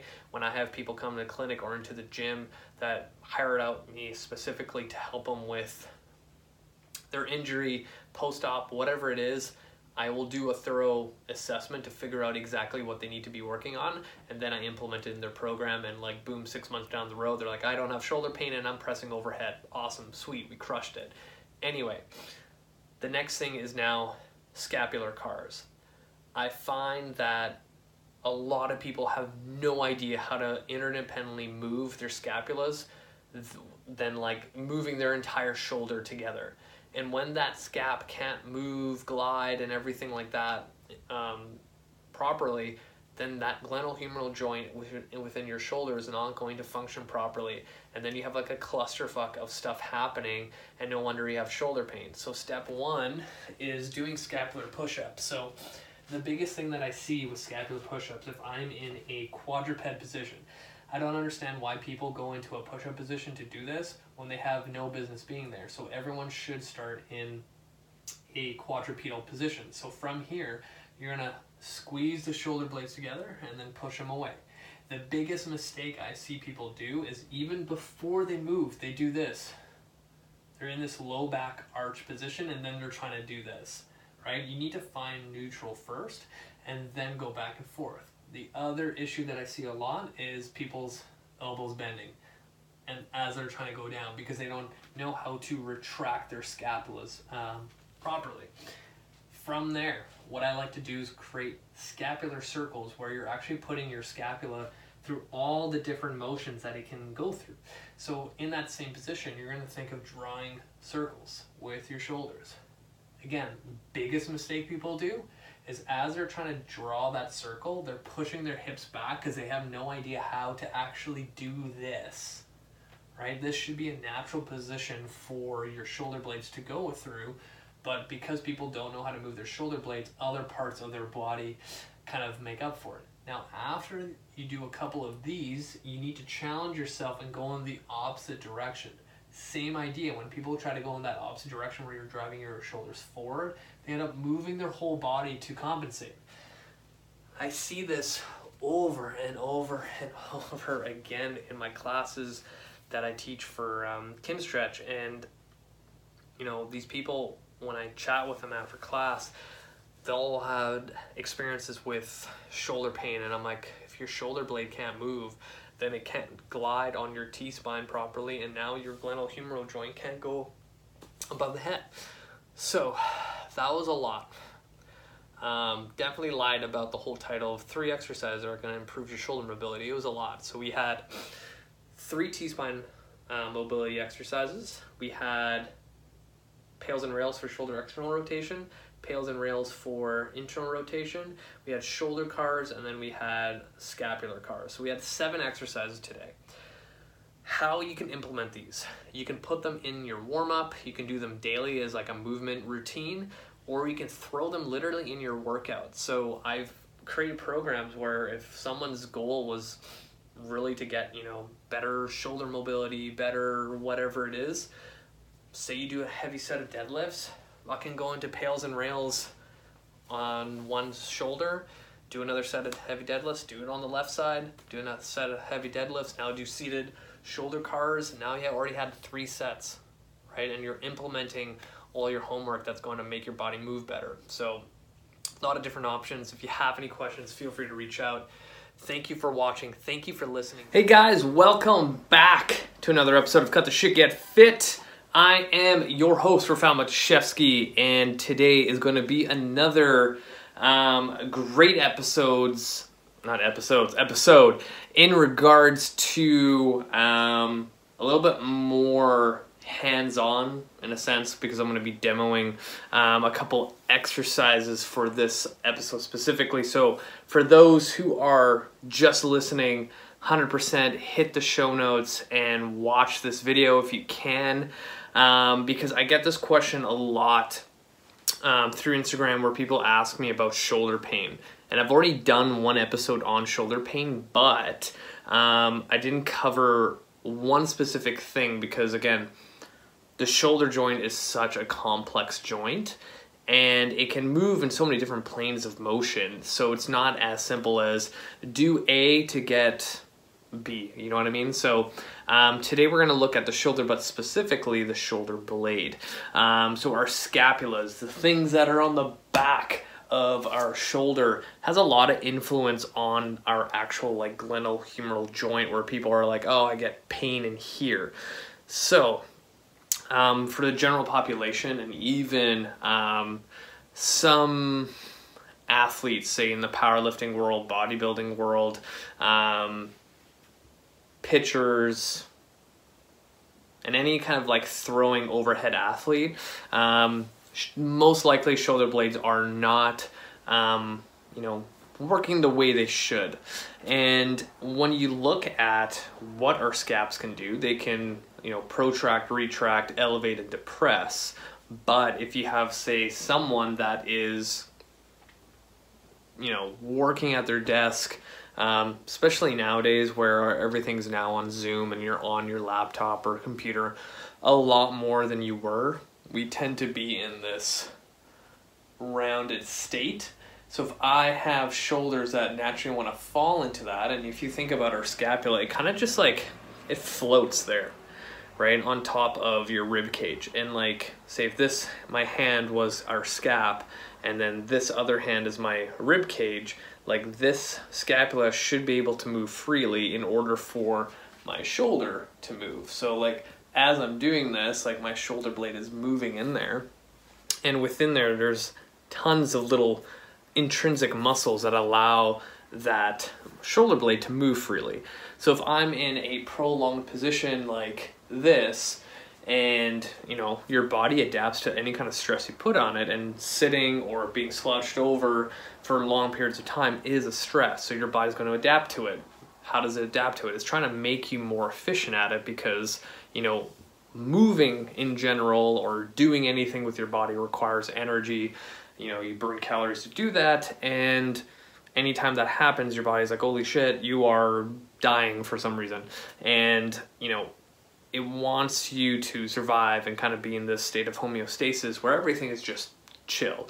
So if it realizes that you tend to sit all the time in this round position, it's to make you more efficient in that position, meaning some muscles are to go into atrophy, they're to become weaker, some are to get tighter to keep you there. So now, if I'm in a position where my body likes to keep me here all the time, and now I'm required to do something with my arm overhead or throw or reach for something, and that scapula is kind of like stuck and kind of grimy, it's not gonna move the way it should, then other things are gonna have to um, make up for it, and it's usually the front of the shoulder. So I always like to use that example of the person that sits all the time because one, it's super relatable to what we're dealing with in our world today, and probably 99% of us listening and watching are dealing with that. Even for myself, you know, like I'm trying to move every single day. I try to lather up my joints with synovial fluid throughout the day, but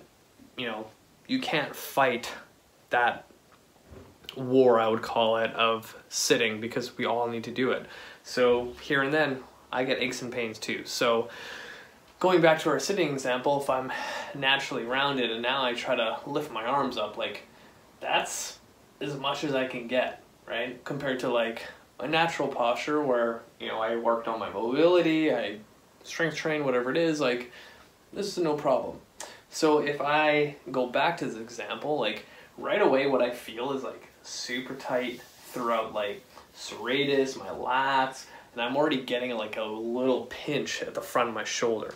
So now let's take that person that wants to get healthy and is determined to go to the gym and they start doing overhead stuff, either free weight, machine, whatever it is, and we're putting unnecessary stress through that front of the shoulder. And that's probably one of the most common things that I see in the clinic and with the people who see me um, for like rehab, mobility, and strength training is like anterior shoulder pain.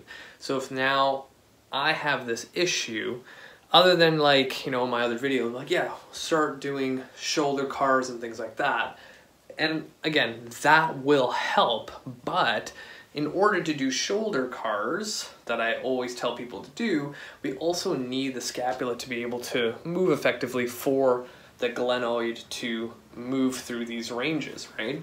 So we're gonna kind of go over some specifics of um, shoulder blade movements that I, one, do in my Kinstretch classes a lot that everybody has trouble with. And again, when we don't know how to move a certain point of our body, there's gonna be compensation somewhere else.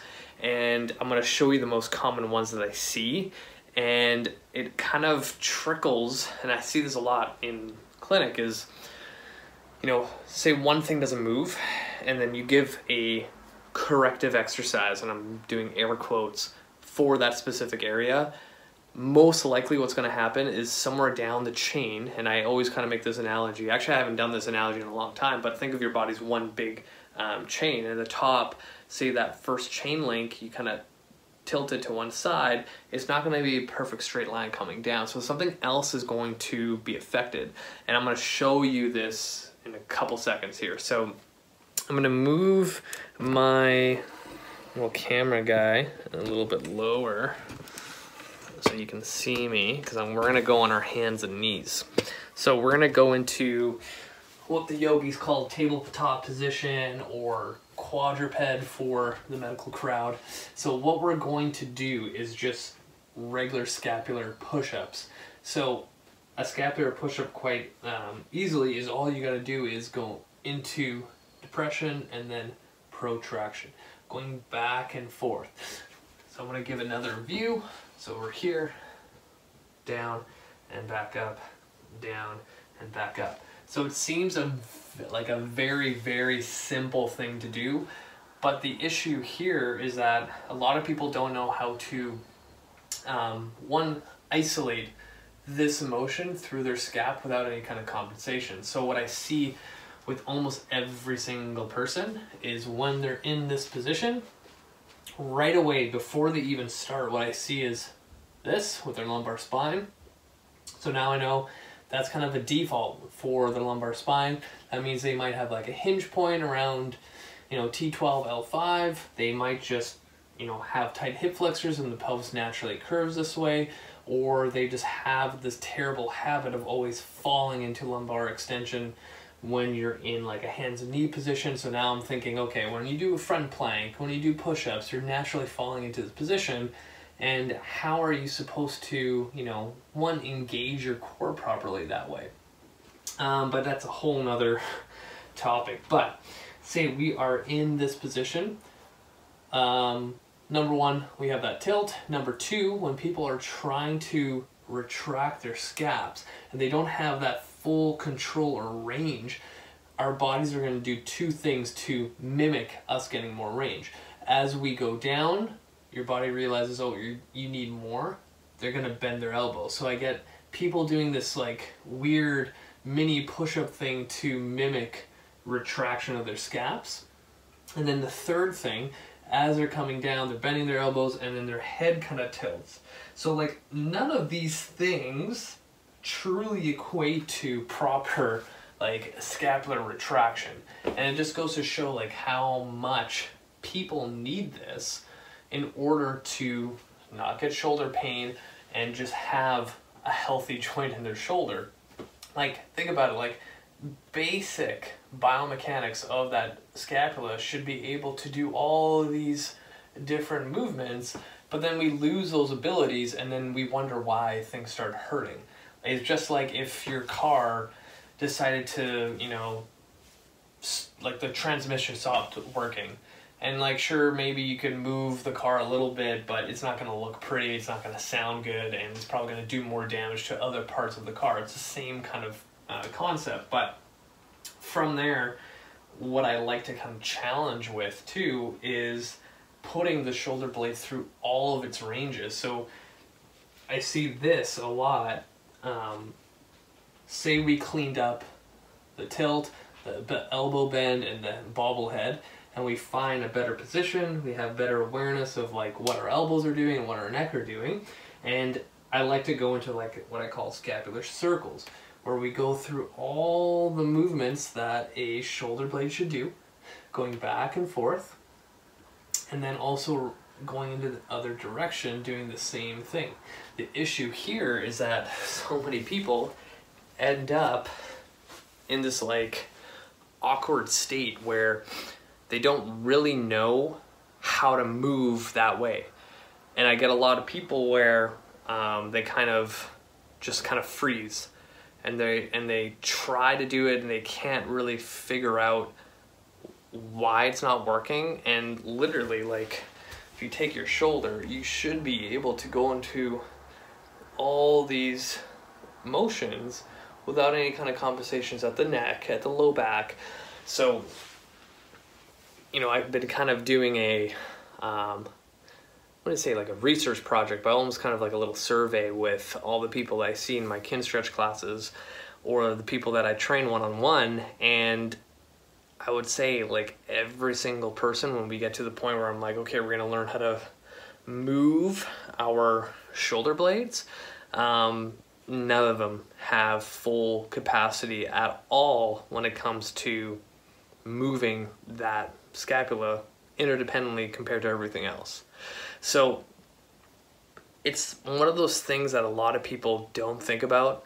So, you know, say 90% of people don't have enough control through their um, shoulder blade and now they want to go to the gym and typically what people will do will go into um, a bodybuilding kind of like split where or bodybuilding style kind of workouts and things like that and when it comes to like shoulder day it's pressing, it's lateral raises, front raises, and like everything that a shoulder needs to be able to do is in that kind of style of the workout.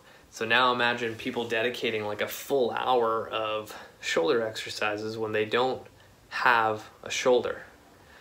It doesn't make sense. And then you wonder why people get like, um, you know, rotator cuff um, inflammation, ro- uh, rotator cuff tears, anterior shoulder pain. It's just like one thing after another. And, you know, even the style of training out there, like, um, hopefully people have stopped doing this, but pinning the shoulder blade back. So I've had this discussion before where, um, again, if you're a power lifter, totally get it, it's part of your sport. But if you think of the standard kind of like bench press, in powerlifting, you want to like literally arch the back as much as possible to shorten up the distance from the bar to your chest. Because if I'm here, it's that much further for the bar to travel. So if I'm trying to, you know, go out for my max weight, if I can take the object closer to my chest and decrease the distance, then it's an advantage for me. So in order to do that, if you go here, like look where my shoulders go, they get pinned back. So now I'm taking the bar and I'm not letting my shoulder blade go through a natural movement it's designed to do. I'm preventing it from doing that. And now, over the years, if I've been powerlifting for, I don't know, 10 years, and I'm always like this, those shoulder blades are not to ever learn how to kind of like be able to protract. And usually they'll have a really tough time being able to um, elevate. And if I'm taking those abilities away, something will have to give over time. And you'll find, like, if you talk to any powerlifter that's in their 40s or 50s, they have some some weird shit um, when it comes to biomechanics, um, back pain, back tightness, because you know you find people kind of falling into this because they always were coached like retract back and pin down and be here. And you become like this kind of like immobile type of thing. But um, it's the nature of the sport. And same thing with like bodybuilding they have that cue to even like when they do a seated rows like Whoa, let's, let's do this and then pull over and over and over again. But then you know if we're taking that one little bit of protraction like you're kind of leaving a lot on the table. You're actually not strengthening all the stabilizers of the, of the shoulder blade. And if you're now overloading some other muscles that are responsible for just retraction, you've already got an asymmetry right at your shoulder blade and shoulder like junction, your girdle right off the bat. And we all know when we have an asymmetry like that, usually bad things tend to happen. And I've seen this in that kind of style of training of bodybuilding, powerlifting, where a lot of people will, you know, get shoulder subluxations, like instability and stuff like that. And that's a whole nother can of worms to kind of get after. And all they could have just done is, you know, some sort of balance between the two. Like I would never say to a powerlifter, like, you know what, you're not being, you're not going to be able to bench press for forever unless you learn how to protract and retract. You can have supplement um, exercise to help with that.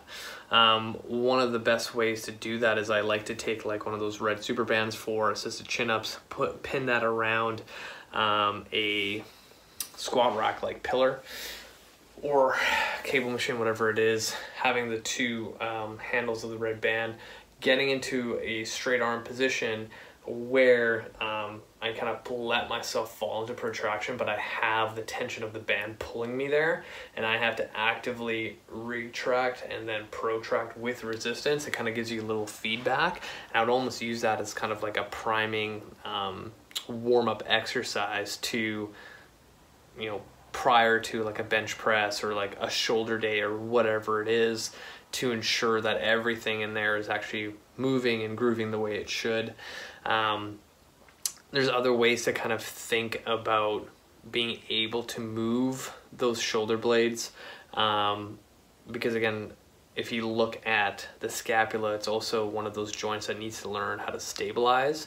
And one of the things that I really, really love to do is um, a kettlebell arm bar. So I'm gonna try to um, demo it. Hopefully we have enough room and a view. So when it comes to the arm bar, and I'm gonna move this back so you can see a little bit more of the floor, and I might even tilt my little camera down. There you go. All right, let's give this a shot. So one, I've done this before with um, the benefits of kettlebell training and you know really quickly, the way that a kettlebell is designed is that the weight is distributed unevenly. making it more of a variable resistance, which will at the end make your body work a little bit harder for to stabilize and compared to a dumbbell where it's completely evenly um, uh, distributed by weight whereas you know the handle is probably the lightest part of the kettlebell and then you have the full-on bell portion so with the armbar what we're going to do hopefully you can see me hand underneath of the belt hand over top for support we're gonna get nice and close almost into like a fetal position and then we're gonna roll over towards our back. In this case, I have my right arm with the kettlebell. I'm gonna press it up. My other hand is gonna go above the head and my left leg up here is down to the ground. From here, what I'm gonna do is take this right leg, I'm gonna roll over towards my side. In this position, I'm gonna have my left hand still out straight, my head is going to rest while I'm holding this kettlebell and I'm squeezing the crap out of it. In this position, I'm not looking up at it because I want my eyes to look forward to one, relax the neck, and also not see where the kettlebell is in time and space so I can react to it and stabilize. Because again, our shoulder blade is one of those joints that likes to be a stable joint, so feeding it some stability specific exercises like this can help strengthen those little stabilizer muscles that we were talking about earlier. And then from here, when I'm done, I'm gonna slowly roll back to where I got started, bring it down, and then I would drag it around to the other side to do the same thing. So that is the kettlebell armbar. Super, super, super, super simple, but very effective when it comes to building that stability of the shoulder. So if I had to create a shoulder blade specific warm up um, sequence, whatever it would be, I would have that quadruped um, scapular push up, the circles in both directions, and the armbar. Those three things done daily or any day that you have like your strength days on by far would be the best thing to do and in turn that will influence a lot of things that can kind of carry over to so any pressing motions any kind of pulling motions those you know three exercises will um, kind of build that stability around that scapula teach it how to move a little bit better and you know things are going to start falling into place. And rather than overloading um, one movement pattern of always retracting and pinning down those scaps let them move. Like one of the things that i've been doing the last couple years because of this is you know in a dumbbell row like a, such an easy exercise that everyone does where you know one hand and one knee's on the bench and then you're just rowing the dumbbell like rather than thinking of i'm going to make sure my shoulder is back and in line with the other one like i let a little bit of protraction to go through the entire motion of a pull, right? Because again, if I don't train that, all those muscles that don't, you know, go from that protraction um, piece of the pull are not getting worked because I'm always here. Like I want to have a little bit of that shoulder spilling forward to get those small little muscles strong enough to go through the full motion. Because sometimes it's just you know, people need to relearn how to move and it takes some time. But if I can strengthen those muscles with some sort of external load, it's going to get there a little bit faster. But um, I'm going to end it there because I feel like I can keep talking about this whole topic for like another hour.